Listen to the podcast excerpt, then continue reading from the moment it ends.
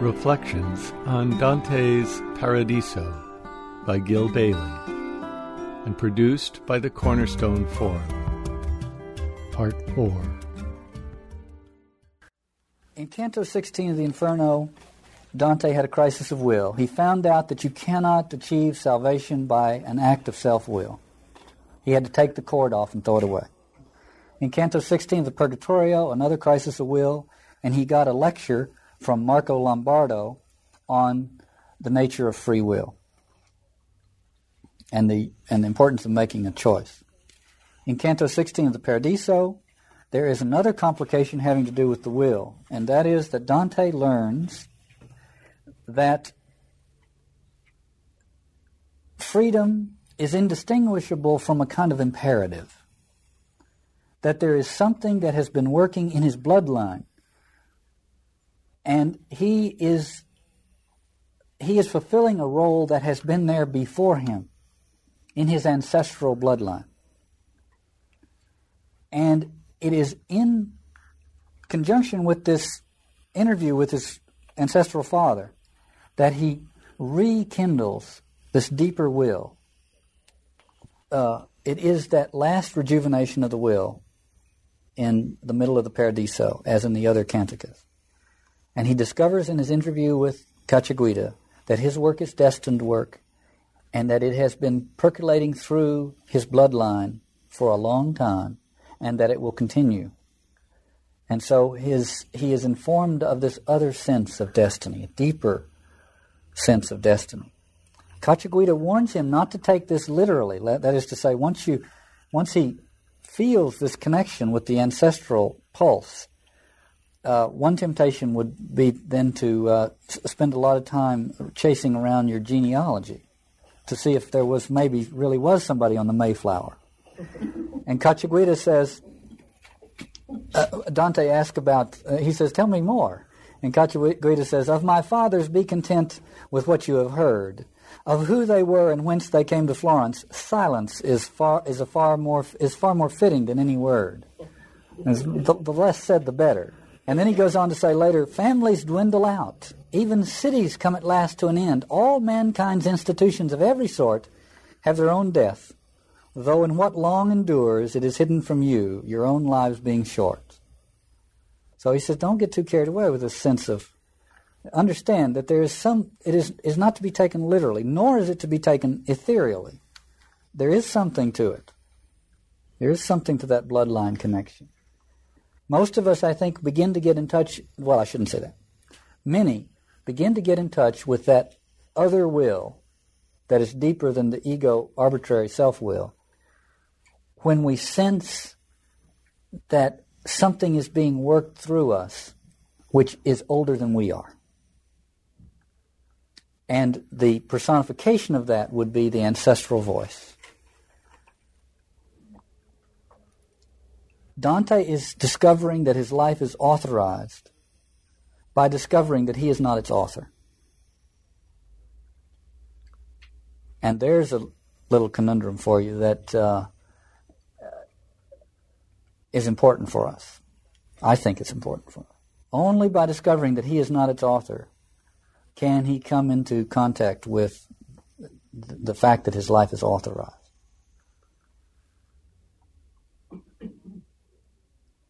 Think for a moment of the endless little alchemical recipes in the modern world for, for creating a synthetic substitute for this ancestral voice.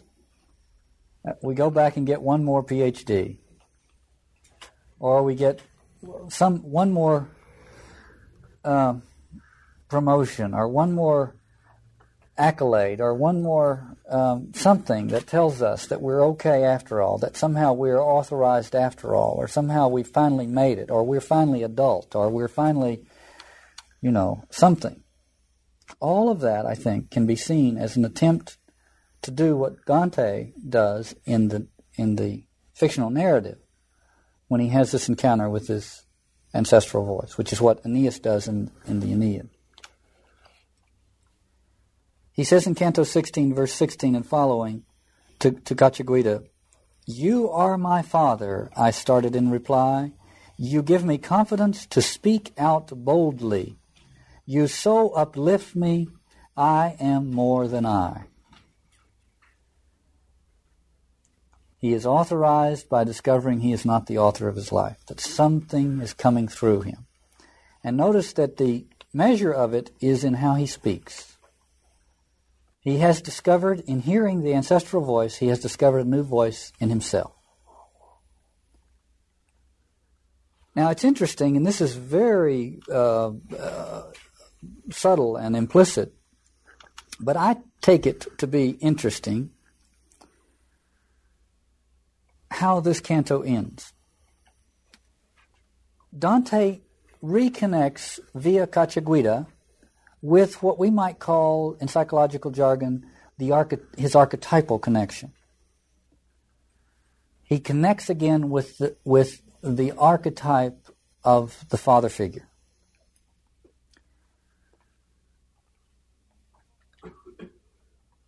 What happens if we don't do that? What happens if the crisis of will sets in? We begin to experience, we, we find ourselves more and more Prufrock like. You see? And we don't consult that ancestral. We don't somehow don't find an access to that ancestral voice. What happens? Carl Jung says we said people will not live a meaningless life, and uh, that's a that's a statement which is which is alarming because there are a number of ways of getting in touch with the archetypes, and not all of them pretty.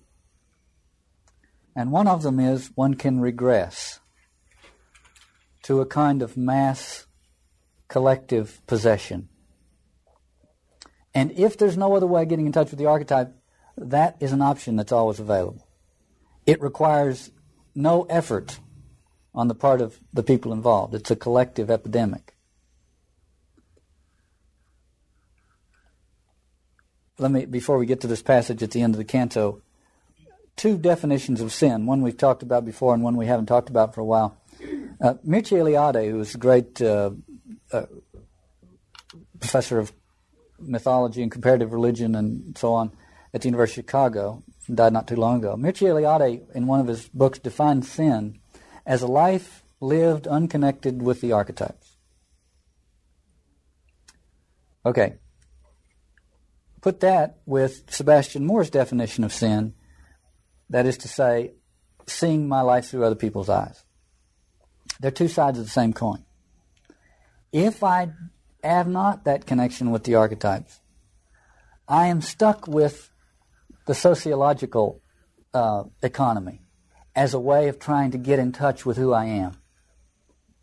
And so I have to be playing that game to get a sense of my identity at the le- sociological level. And for Moore, that's sin. And for Eliade, it is sin is not being in touch with the archetype. Two, two sides of the same coin. If I am not in touch with the archetypes, and I'm stuck with that sociological level, I need the archetypes. I will, I will find a way. I will become part of a mass movement that will try to find them in that, in that sociological level. What Erich Neumann called the recollectivization of the human psyche. That is to say, I'll get swept up in mass movements that are archetypally energized. So what happens at the end of Canto 16 is that Dante refers to a little episode, which is that in the in the pagan era, Florence was the patron of Florence was the god of war, Mars, and in the Christian era, the patron of Florence was John the Baptist.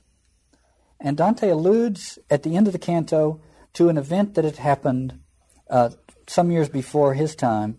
He says, but it was fitting that to the broken stone that guards the bridge, Florence should offer a victim to mark the last day's peace she has ever known. What happened is that some Florentines went to the broken statue of Mars and offered a sacrifice to the god of war. Now take that as a symbol. I'm sure this is not an intentional thing by Dante, but take that as a symbol for what happens if one does not consult the ancestral voice or get in touch with that ancestral voice. We will get in touch with the archetypes one way or another. And the this latter way is tremendously dangerous. And I, I, I, it's a little bit of a side to take that roundabout uh, journey to mention that, but I think it's, I think it's sobering. Canto, uh, Canto 17, the first four lines, like him who went to Clymene to learn if what he had what he had heard was true, who makes fathers unwilling to yield to their sons at every turn. Such was I, and such was I taken to be by Beatrice and Cacciaguida. The reference is to Phaethon. Phaethon was Apollo's son. Apollo drove the chariot of the, of the sun across the sky. And somebody said to Phaethon, Hey, Phaethon, guess what? Apollo's really not your daddy. Ha, ha, ha. And, and so uh, Phaethon says, Oh, no. And his mama said, Well, go ask him. And he would, went and asked Apollo. And Apollo says, Yes, you are. And he said, Well, to prove it, let me, give me my wish. And Apollo unwisely said yes. And he said, Okay, I want to drive the chariot of the sun. And it was disaster. Now, how are we to regard this? Dante makes that connection with his interview with Cacciaguida. Again, I think it has to do with the need to get in touch with the ancestral voice. I would put it this way if I am not in touch with the ancestral voice, I have doubts and self doubts. I have not grounded. I have not grounded in some place of authenticity. I have no authority. And what I do is compensate for my doubts and my sense of insecurity. And the compensations are disastrous. So that's the little pattern. It seems to me that's the pattern. To compensate for it is disaster. So the thing is to make that connection. And what Cacciaguida says to Dante is it's going to be hard. You're going to be exiled. Of course, Dante's writing this after he already has been exiled. Some beautiful passages in here. If you want to be, if you want to say something to the human race that is going to last and mean something, you must be an outsider for a while. He says, All that you held most dear, you will put by and leave behind you. And this is the arrow, the longbow of your exile. First, let's fly. And this is a beautiful tercet.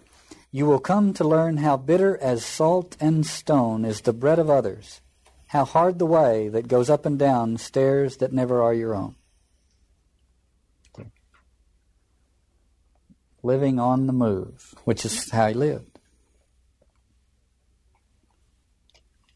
So Cacciaguida tells him the unvarnished truth about what it's going to cost. And then he warns him, and I think this is key to the everything we talked about today. He says they're going to treat you terribly, but be careful. Don't get caught up in it. Now Dante did get caught up in it. When he was first exiled, he joined what we would call today the resistance. And uh, the resistance occasionally tried to get back into Florence and, and redress the the wrongs and so on, and it failed. And it it, de- it developed these factions within itself, so typical of us human beings. And finally, Dante left it. Was a great turning point in his life. He became he became the great artist once he gave up that that political dialectic. So Cacciaguida says to him, "Their bestiality will be made known by what they do." while your fame shines the brighter for having become a party of your own. You've got to walk away from it. Become a party of your own. Yeats, in one of his poems, says, Hooray for revolution and more cannon shot. A beggar upon horseback lashes a beggar on foot. Hooray for revolution and cannon come again. The beggars have changed places, but the lash goes on.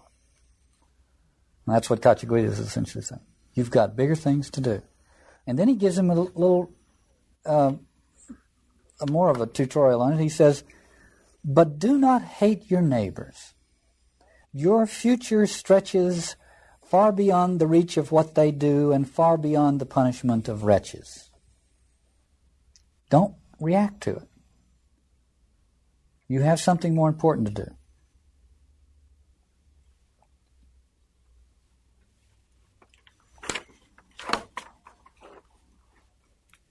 Now, it all has to do with what happens to Dante's voice.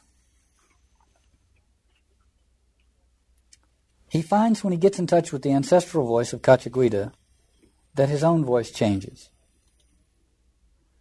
It's a little bit like second puberty in the sense that there's another there's a change of voice. Cacciaguida says to him, If your voice is bitter, when first tested upon the palate, that is, Dante says to Cacciaguida, I, I, I have, I, I will have to say some things that people that are alive right now are not going to like. This is at the end of Canto 17, Canto 17, verses uh, 130, say. Right, and just above there. And Dante says, this, they're not going to like this. And Cacciaguida says, For if your voice is bitter when first tested upon the palate, it shall yet become a living nutriment when it is digested.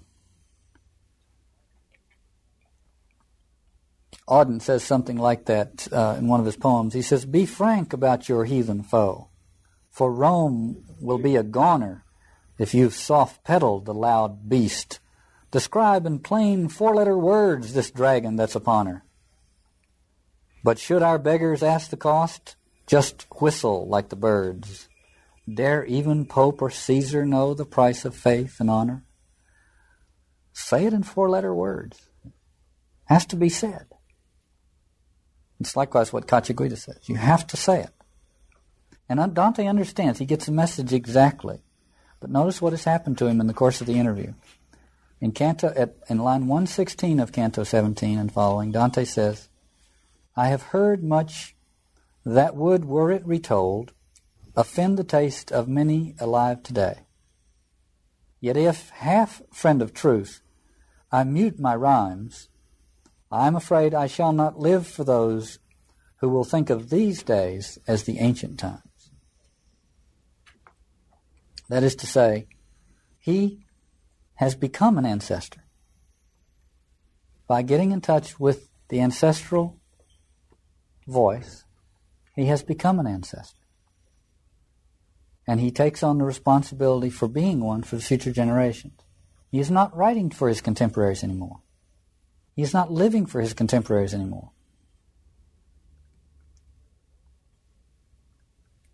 So at the very moment, that is to say, midway in our life's journey, find myself lost, when many go in search of the fountain of youth,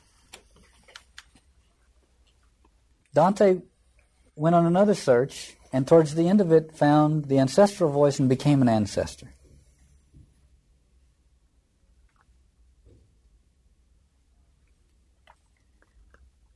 Now, this has been compared to Aeneas. Dante compares it to Aeneas. What happens in Book 6 of the Aeneid is Aeneas goes down and has an interview with Anchises. Anchises presents Aeneas within, with what is in many ways an abridged version of the future. He is, after all, trying to fire Aeneas's zeal. And he tries to put the best face on it. And Virgil tries to put the best face on it. He dedicated the poem to Caesar Augustus, after all.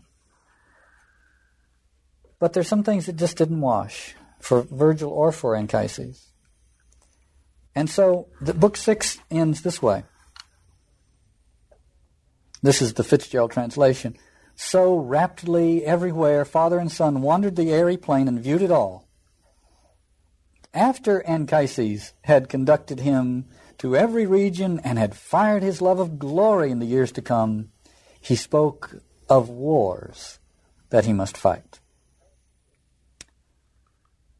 There are two gates of sleep, one said to be of horn, whereby the true shades pass with ease, the other all white ivory, a gleam without a flaw, and yet false dreams are sent through this one by the ghost to the upper world. Anchises now, his last instructions given, took his son and Sibyl there, and let them go by the ivory gate, the gate of false dreams. If you, if you want to know the crisis that Virgil had writing the Aeneid, boy, that tells volumes. in order to do, in order to carry out the work of founding the great Roman civilization, he had to be told white lies. Oh man, the depth of that is tremendous. And it's one of those things I think Virgil just knew and had to try not to know to finish the poem. Well, Dante, Aeneas had one great advantage over Dante. He had not read the Aeneid. Chapter 6. And Dante had. The point I wanted to make about this is that Dante does not accept the ivory gate. Uh, he has read the Aeneid, and his encounter with the ancestral father produces a change in his voice. He becomes an ancestor. He begins to speak the ancestral voice. And he comes away with what the poets have always wanted to come away with that is to say, his true voice, which is much bigger than his own. And he did not I, I, I say the thing about the Fountain of Youth in order to read a few lines of a poem I wrote uh, a few years ago after being very much influenced by the Aeneid. Dante, as you know, uh, uh, Aeneas had a role to play which was uh, historical and um, uh, geographical and uh, military and political and Dante's role was poetic and spiritual, uh, which is less palpable in worldly terms. So it was sort of under the influence of both of those that this little poem came to me. Anyway, here's a few of the lines from it. Uh, I mentioned in it Ponce de Leon. He was the one who searched for the fountain of youth. I imagine Dante being in something like this position goes like this. The underworld is an ink blot test, an island on the mean Greenwich line, littered with the bones of the Ponce de Leons and all the others who couldn't say yes to one of its meanings and no to the rest of the perfectly good ones. It takes half a life to unfold the map to this land where the Father's voice is kept. The underworld is an ink blot test a patch of fur on the devil's flank, where time can grow so perfectly steep, it's as easy to go up as down.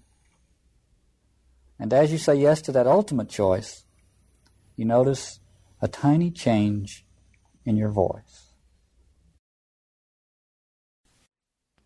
And here we are trying to make some sense out of ten cantos of the Paradiso. And not only that, they are the ten cantos where Dante is uh, most confused. And uh, it is actually the cantos, the subject matter of the cantos, I think, is his confusion.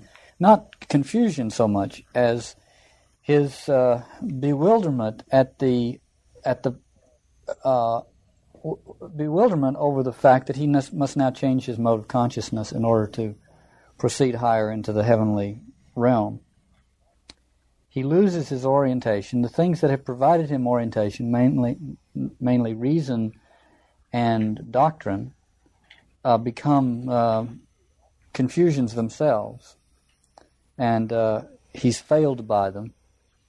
Of course, Dante had a way of taking his confusions and making great poetry out of them. In a way, he had uh, he he could uh, he could orchestrate them because he had, as a cultural resource, an orchestra. It also occurred to me this week that part of my task is to transpose it from the musical score that was appropriate to the to the, uh, the instruments that he had to sound and transpose it into a musical score appropriate to the instruments we have to sound. So I, my little imagination was that what I have to do is something comparable to transposing the orchestral uh, score into something for the tambourine, uh, which would be the uh, musical uh, corollary to our cultural resources. In any case, really, it's kind of a hand me out sort of. Um, well, anyway, it has to do, I think, with the cloud of unknowing. Dante is entering into what could be thought of as the cloud of unknowing. The author of the cloud of unknowing um, was roughly contemporary with Dante, uh, an English monk, anonymous English monk, by and large.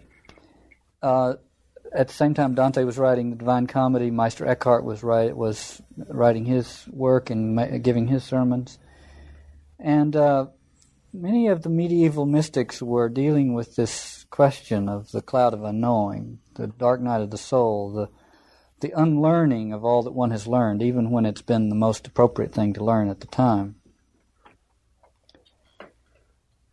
And in the last part of the Paradiso, uh, Dante had paralleled the journey of Aeneas in going into the underworld to consult the, vo- the voice of his ancestral father. And for Dante, since the very beginning of the Inferno, the two images for his work have been Aeneas and Paul. And uh, the parallel that's Pauline in this part of the Paradiso is that Paul is struck blind in his conversion, and all of his his elaborate system of orientation. Remember, Paul was a Pharisee uh, all of those reference points are demolished, and Paul is literally blind and led into Ananias's home, where his sight is slowly restored. And he says later, in referring to his conversion, that he was taken to the third heaven, whether in body or, in, or not, he does not know. And Dante, who is being prepared here for the higher reaches of heaven, is going through a Pauline kind of an experience, where he is being blinded and all of the props are taken out, and he is left in that helpless and bewildered place. So I wanted to start with the best modern commentary on Dante, which is T.S. Eliot. Eliot uh, is a great commentator on the Divine Comedy, not only because he read it uh, and loved it, but because his own poetry was so much influenced by it, particularly his later poetry. And I would like to start today by reading one passage from the four quartets and end by reading a couple more. And this one is a summation, I think, of what happens from Canto 18 to Canto 27 in the Paradiso. And this is Eliot from East Coker. I said to my soul, Be still, and let the dark come upon you, which shall be the darkness of God. As in a theater the lights are extinguished, for the scene to be changed with a hollow rumble of wings. I want to finish that sentence, but I just want to call your attention to the beauty of that line. As in a theater the lights are extinguished, for the scene to be changed with a hollow rumble of wings. Notice the pun on wing. You know, so the theater and the and the angelic and the hollow rumble of wings. It gets at that sense of expectation in the changing of the scene, but also a sense of dread, almost ominous. Uh, one one uh, resists it. As in a theater, the lights are extinguished for the scene to be changed with a hollow rumble of wings, with a movement of darkness on darkness. And we know that the hills and the trees, the distant panorama, and the bold imposing facade are all being rolled away. Or, as when an underground train in the tube stops too long between stations, and the conversation rises and slowly fades into silence, and you see behind every face the mental emptiness deepen, leaving only the growing terror of nothing to think about. Or, when, under ether, the mind is conscious but conscious of nothing. I said to my soul, Be still and wait without hope for hope would be hope for the wrong thing. Wait without love, for love would be love for the wrong thing. There is yet faith, but the faith and the love and the hope are all in the waiting. Wait without thought, for you are not ready for thought. So the darkness shall be the light, and the stillness the dancing. This passage concludes with a reference, uh, all but concludes with a reference to faith, hope, and love. And in the last part of the material we're considering today, Dante undergoes an interrogation about faith, hope, and love at the very extremity of his bewilderment. It is only there, the poem seems to be saying, that one can really uh, properly assess faith, hope, and love. Only after all the other props have been removed. Well, there are many, many times in the text where Dante is told that he simply cannot know, and that that part of his mind which wants to know is both valuable for his ascent and also useless in the particular way in which he's trying to apply it. So the eagle of the just rulers, and I want to come back and talk about the eagle of the just rulers in a minute.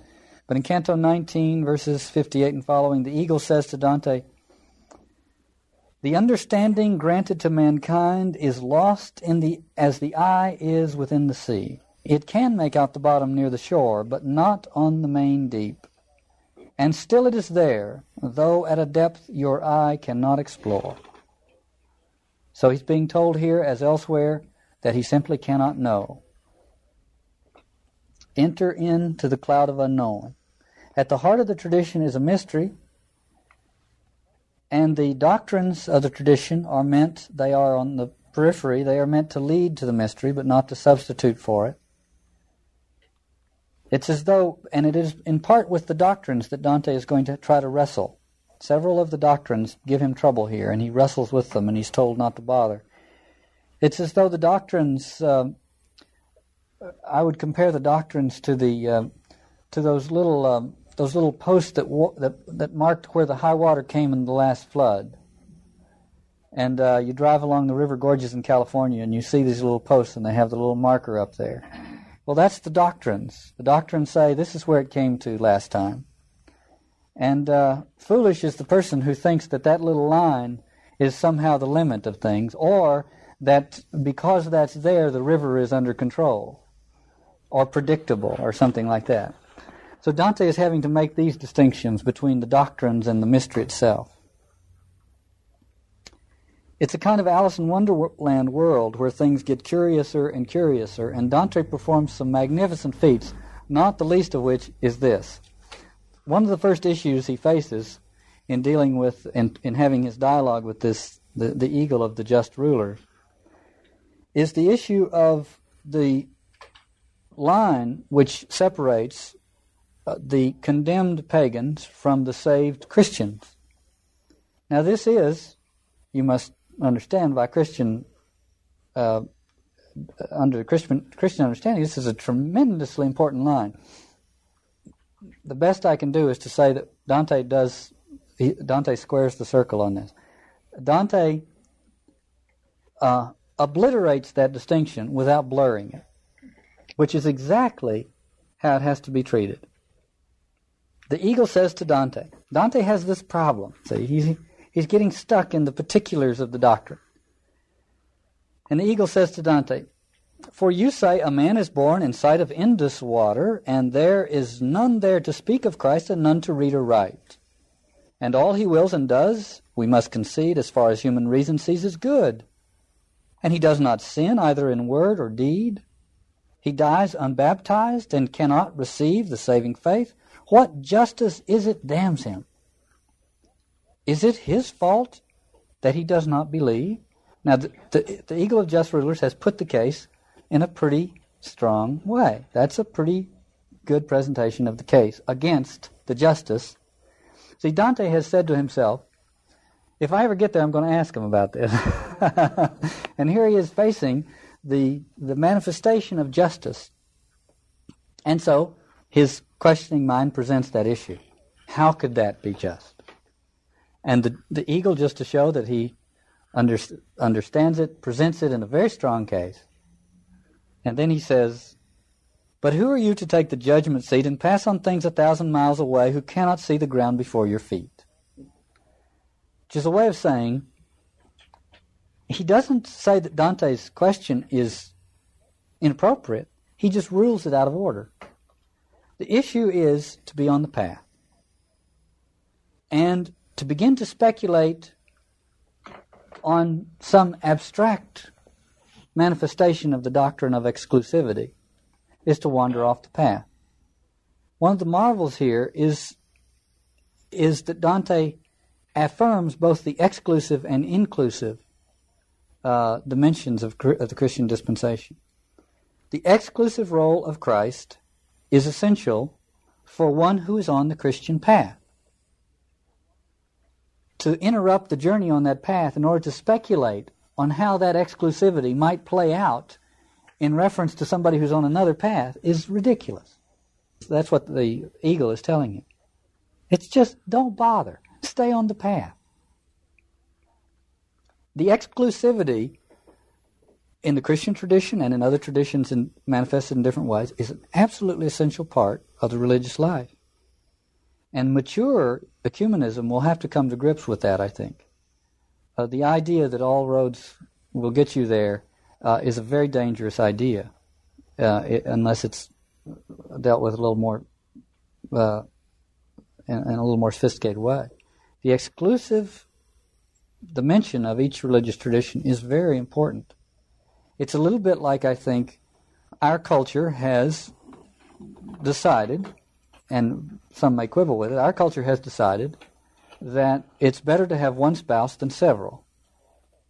We may not live up to this very well, but this is how we've decided it. Our culture has decided that it's better to say, till death do us part, than to say, till one of us gets out of medical school or till the kids leave home. See? That is to say, we have decided that some kind of exclusive commitment is an important part of life and the meaning of life. And so Dante is, has gotten off on this abstract question of how this might affect uh, somebody in India and forgotten how it has to affect has, has to affect him. Eagle of a Just Ruler says to Dante, forget that question.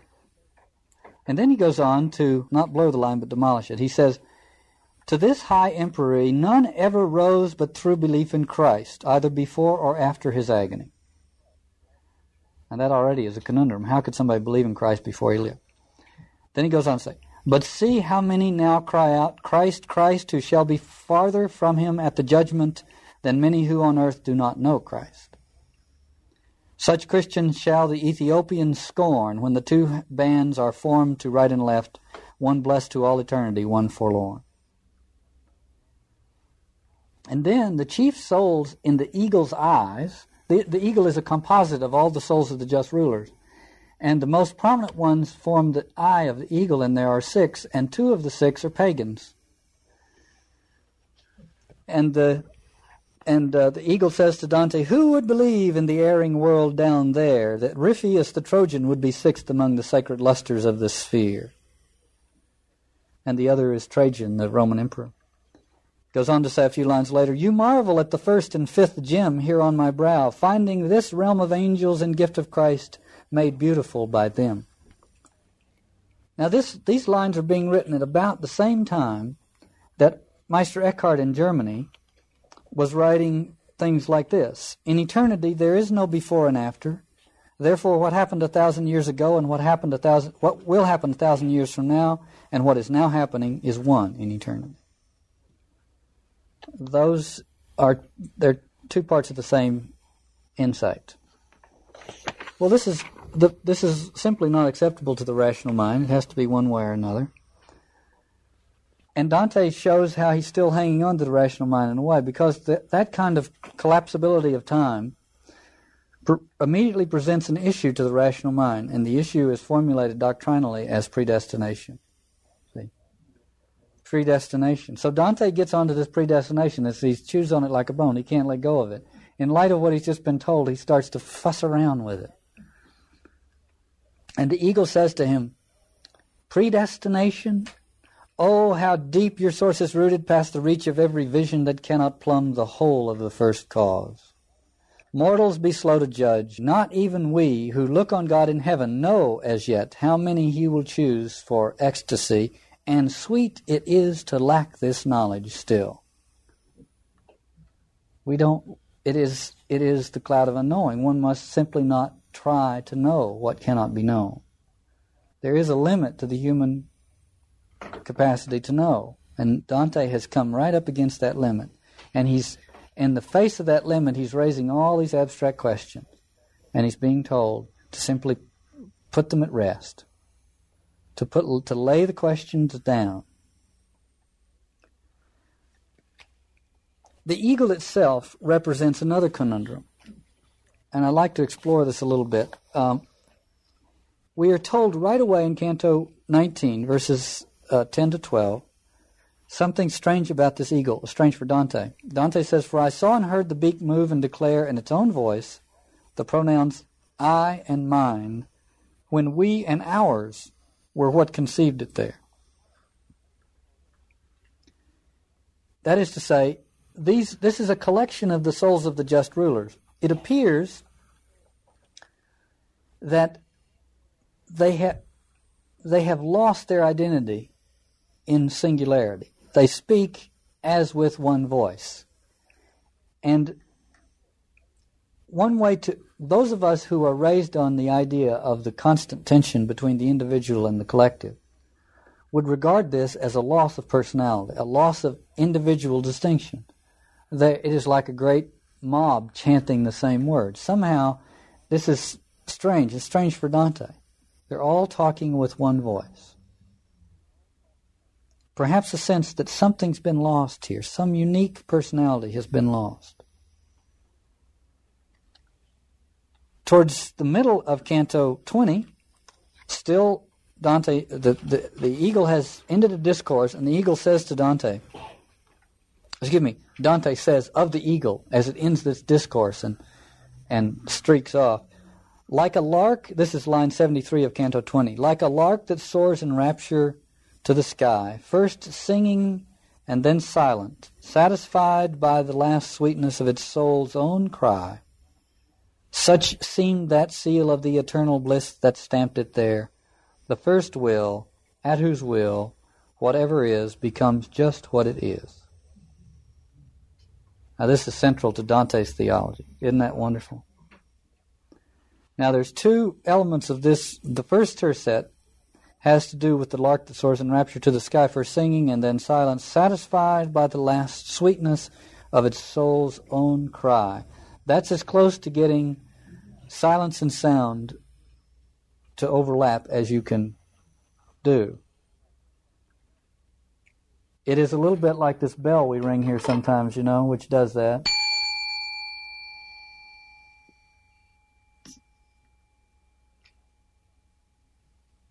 The overlapping of silence and sound. Wallace Stevens, one wonders whether Wallace Stevens had this part of the poem in mind when he wrote his. He wrote a passage in the poem that goes like this I do not know which to prefer, the beauty of in- inflections or the beauty of innuendos, the blackbird whistling or just after.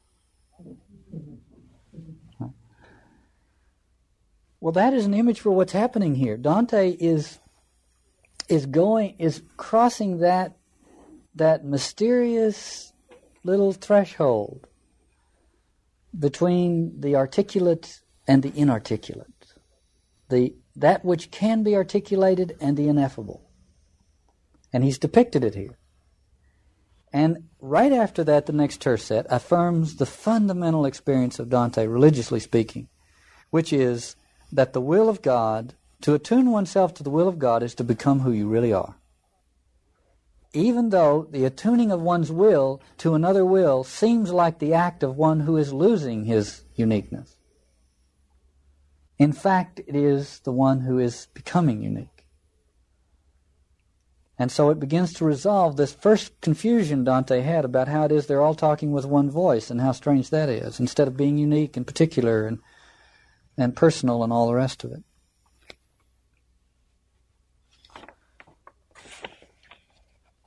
Well, which one is it? Uh, do I lose my identity or gain my identity? Does the, is this is this eagle the representa- representation of a loss of identity or a, or the essence of identity? I want to explore it further, but I'll stop right here just to quote Martin Buber, what Martin Buber says about these sorts of things. I cannot try to escape the paradox that has to be lived by assigning the irreconcilable propositions to two separate realms of validity nor can it nor can I be helped to an ideal reconciliation by any theological device. I like that term, theological device, because it is easy to use a theological device as a kind of buffer for the to, to keep from, from keep one from having to live that dilemma. nor can I be helped by any to any ideal reconciliation by any theological device. But I am compelled to take both to myself and be lived to be lived together, and in being lived they are one. It is the loss of a kind of identity and the gaining of an essential identity. It involves both of those things. I wanted to raise that issue because it highlights in some way that I cannot I cannot uh, rationally explain, but I think it highlights the issue that I that I want to investigate as more or less as an aside to the to the poem for a second. It's not an aside, but I want finally to come to the question of justice. This is Dante. Dante is haunted, as you know, by the question of justice. Dante, uh, throughout his life and throughout the Divine Comedy, and in De Monarchia and in other writings of his, was was tremendously concerned about the issue of justice. This is the last chance he is going to have to get ultimate commentary on justice from the soul, the souls of the just ruler. So I want to come to the question of justice, but before we get to it, in order to see it in a, I think, a deeper way, I'd like to pause at something that happens at the end of Canto 18 and reinterpret it for our time. It, it relates to, but I don't have time to try to explore all the interconnections. I think it relates to this issue of losing and gaining identity. Uh, but in any case, in line 127 of Canto 18, the text says In earlier eras, wars were carried on by swords. Now, by denying this man or that, the bread the Heavenly Father denies to none. This is a reference to the church using excommunication as a political weapon. It's a sort of theological ver- version of, uh, f- uh, you know, the politics of food. Uh, that the church could excommunicate, that is to say, de- deny the heavenly bread and allow keep one from receiving the Eucharist and the other sacraments. As a way, it was the threat of excommunication that was used by the church to maintain the order from which it so profited. This is how Dante is seeing it.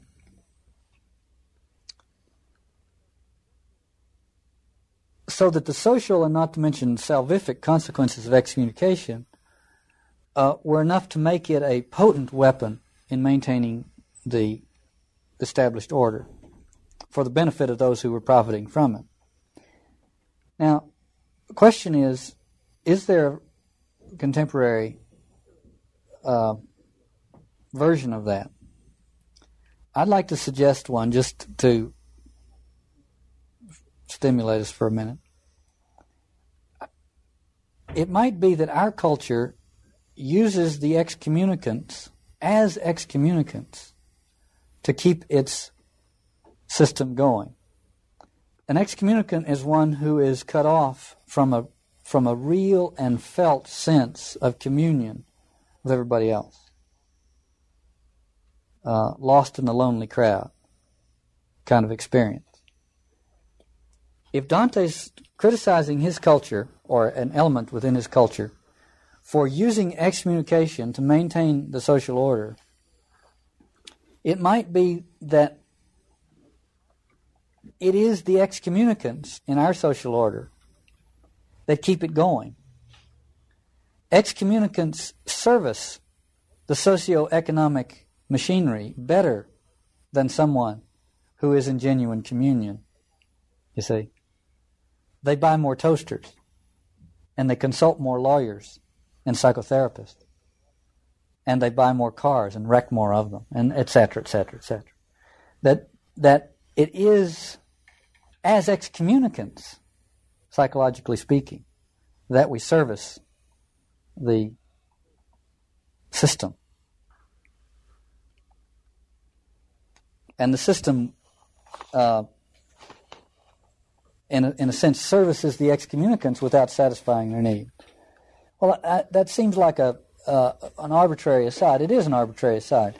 But I wanted to raise it so we could then go back and look at this question of justice in a deeper way. Or at least what strikes me as a deeper way. Dante has said in several places. In one place, he says in the Paradiso, he interviews one of the, some of the souls in paradise, and one of them says to him, speaking of God, he says, "In His will is our peace." And the souls of the just rulers say to him, "It is in concert with that will that we each become exactly who we are." Now, this is justice. Justice would be if everyone could become exactly who he or she is.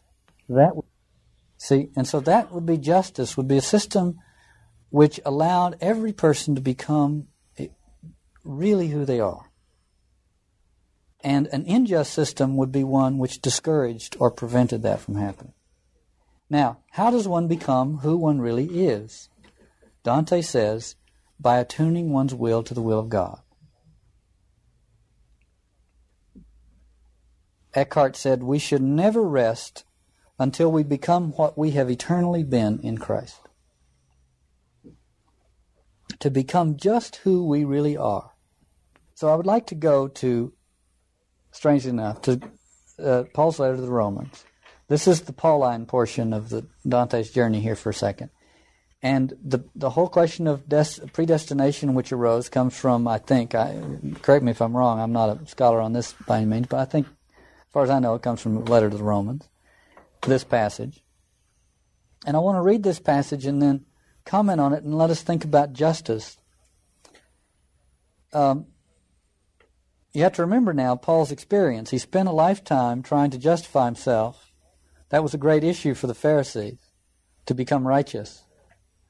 Uh, and to follow all the rules. And if you followed every one of the rules, unfortunately, the rules kept proliferating. But if you followed every one of the rules absolutely to the T, to the rubric, you would be clean. You would be a purified one, which is what Pharisee meant. Well, then he got knocked off his horse in more ways than one. And he had another experience.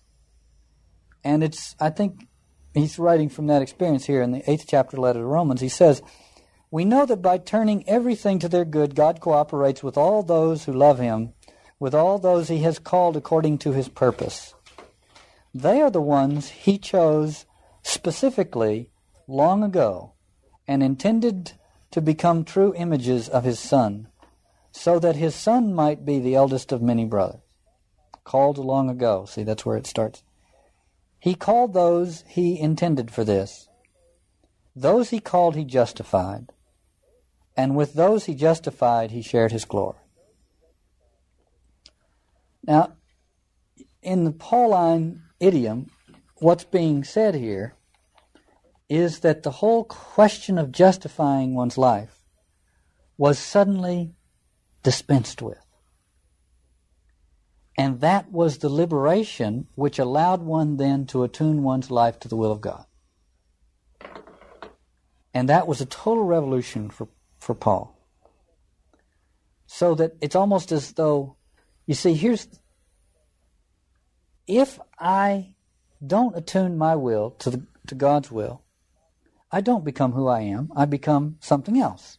Maybe who I think I am, or who somebody else thinks I am, or who I think I'd like to be, or, you know, some. But I don't become who I am. And if I don't attune myself to the will of God, I don't feel right. I feel somehow not right. And so I then try to get right in some way. And I launch onto one of the myriad of self justification projects in order to make myself right.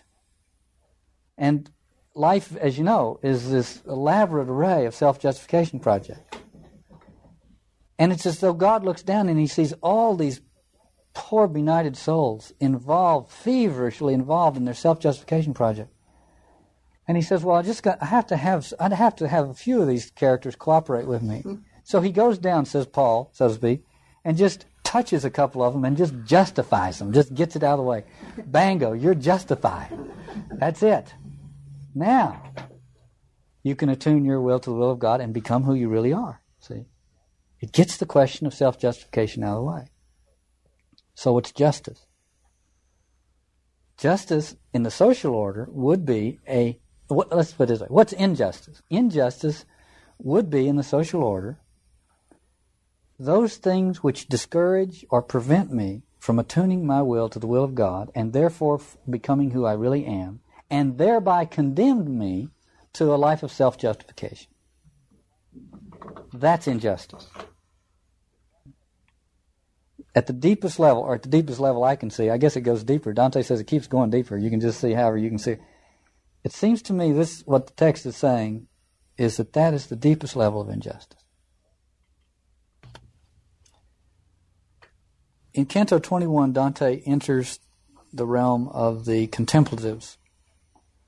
And this is the realm of Saturn, and what he, what he, uh, the vision he has there is of the ladder, Jacob's ladder, which was in medieval times the symbol for the work of the contemplative life, namely to reconnect the two realms that had been disconnected, uh, to reconnect in one's own living experience, the uh, heaven and earth and uh, things get uh, somewhat sober here. Beatrice stops smiling. The music is turned off, and Dante is told that the reason for that is that he would be uh, he he is not capable of seeing Beatrice's smile as radiant as it would be were it to be flashed in this particular realm of Paradiso, nor could he withstand the music if he were to hear it. So he has those turned off for a while. But he still has this lingering, it's almost comic, he still has this lingering thing about predestination. He, he, he heard about how it is that some souls got chosen before Christ was born to be redeemed by Christ, and he hadn't figured it out. And he still is holding out hope of being able to do so. And so he meets the soul, it's, it's Peter Damiano, and he says to him, Why among all these blisses with whom you dwell were you alone predestined to this office? and Damiano, Damiano does a little ecstatic twirl uh, and says to Dante the following. This is line, line 94 of Canto 21. The truth of this is hidden so far down in the abysses of the eternal law, it is cut off from all created vision. Report what I have said when you are back in the mortal world, that no man may presume to move his feet down so profound a track. On earth, the mind is smoke, here it is fire. Oh, what a line. On earth, the mind is smoke, here it is fire. And when it starts to smoke, we know it's going out. Wouldn't that be the next part of it? he goes on to say, How can it do there what it cannot do even when taken into heaven's choir? Well, that's the thing to remember. At when one throws oneself up against one of these great conundrums, uh, and it threatens to take one off the path. See, that's what these things do. Uh, they have a, they're serviceable when one is on the path, but then when one looks up and then begins to speculate about how they may play out in some other context, you can get off the path. And at that point, one needs to hear on earth, the mind is smoke, here it is fire. And here's what Charles Williams says about that line Dante is not told he cannot be, but if poetry cannot do that, it can make the helpless answer an answer of such a kind that the helplessness opens into the depth of the whole. The lines do what so much theology does not do. They cause us almost to experience the reason that we cannot know. Dante says, I left that question, his own words having thus prescribed me from it, and so limited was content to ask him humbly who he was. Now that's that marks a transformation for Dante. He is, by and large, going to let some of these doctrinal abstractions recede, and now what's going to come into the foreground is people and their faces, and he asks Peter Damiano who he is, and he finds out about. It. Of course, he's been doing this throughout the Divine Comedy, uh, but in this, he, this is a he drops the question and humbly asks who he is, and he is now going to undergo another crisis with regard to these faces that he's going to meet. He's going to meet Damiano's face, Saint Benedict's face, Beatrice's face, and Christ's face. And in each case, he's going to be confounded. He's preparing, you see, for the face of God. And he's having to, in a sense, realize that in each of these faces, uh, the, as Buber says of the I thou, the the the I thou relationship is manifested but not con- but not consummated. And he goes from face to face to face, looking for the preparing himself for the face of God. Face is ever more glorious. So he meets ben, uh, Benedict in the next canto, and he wants to see his fa- face unveiled. He's now interested in faces. He's less interested in doctrines, now interested in faces. He says, I therefore beg you, Father, can I rise to such a height of grace that I may see your unveiled image with my mortal eyes. It's line 58, I believe, of Canto 22. And St. Benedict says when you get to the upper regions of heaven, the Empyrean, the, the last uh, reach of paradise, you can see my face and, and other similarly glorious faces unveiled, but not until then. He says, there, meaning the Empyrean, every wish is perfect, ripe, and whole, for there and there alone is every part where it has always been, for it has no pole, not being in space. And I want to dwell for a minute on this, on, on what it means that in the upper reaches of paradise, there is no polarity. And it is only in conditions where there's no polarity it is only when the mind has accustomed itself to a place of non-duality that it can that it can uh, that it can um, encounter the beatific vision without being destroyed. The beatific vision encountered by the by the mind limited to a dual, to dualistic uh, set of apperceptions is a crippling experience. And Benedict says you cannot see this until you reach that place where the mind is no longer habitually limited to the dualistic way of being. Here's how Louis Biancolli translates these lines. This is Benedict speaking. Your lofty wish, brother, will be fulfilled in that ultimate sphere where mine and all the others are fulfilled. In that sphere, every desire is complete, mature, and perfect. In that sphere alone is every part where it has always been, for it has no location and no poles. And our ladder rises all the way to it, which is why it has escaped your vision. And then Benedict complains because the church has forgotten to send people up that ladder. Namely, it has forgotten its mystical obligation. It has forgotten, it has become too involved, and this was Dante's critique of it, too involved in the political uh, world in the in the everyday workaday world scene and has not encouraged people to make that mystical ladder their preoccupation.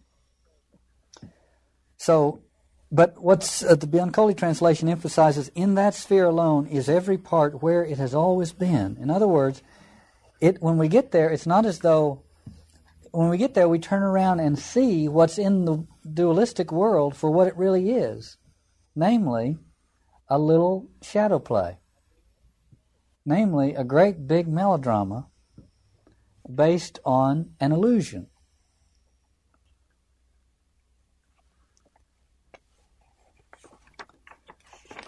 Dante gets up the ladder, and this is a commentary on his life in a way. He gets up the ladder by looking at Beatrice and having her wink at him. Well, I don't know if it's a wink. It could be a wave. It could be a nod. It's what he call what he says a simple sign. The word in Italian, uh, in Italian, un sol cenno, C-E-N-N-O. It means a sign, like a little wave, a little wink, a little gesture. He gets a little gesture from Beatrice, and he travels all the way up the ladder. And this has been his experience. And and those who have not had that experience can simply congratulate him for having had it. It goes all the way back to when he was a young man in Florence and walked down the street one day and passed Beatrice, and she looked at him and said hello. And it gave him a soul. Or when he was nine years old and he saw her at a party with a red dress on. And he never got over it. All the way through his life. It was when he when he contemplated Beatrice that his soul was elevated. And so there he is. He goes all the way to the top of the ladder. Now he's just been told that when he gets to the upper reaches of heaven, there he will be at a place where there is there are no poles. He will be beyond the polarities, and then he can see the glory. And that's wonderful. And when he gets there, what does he arrive at? Guess what? The constellation Gemini.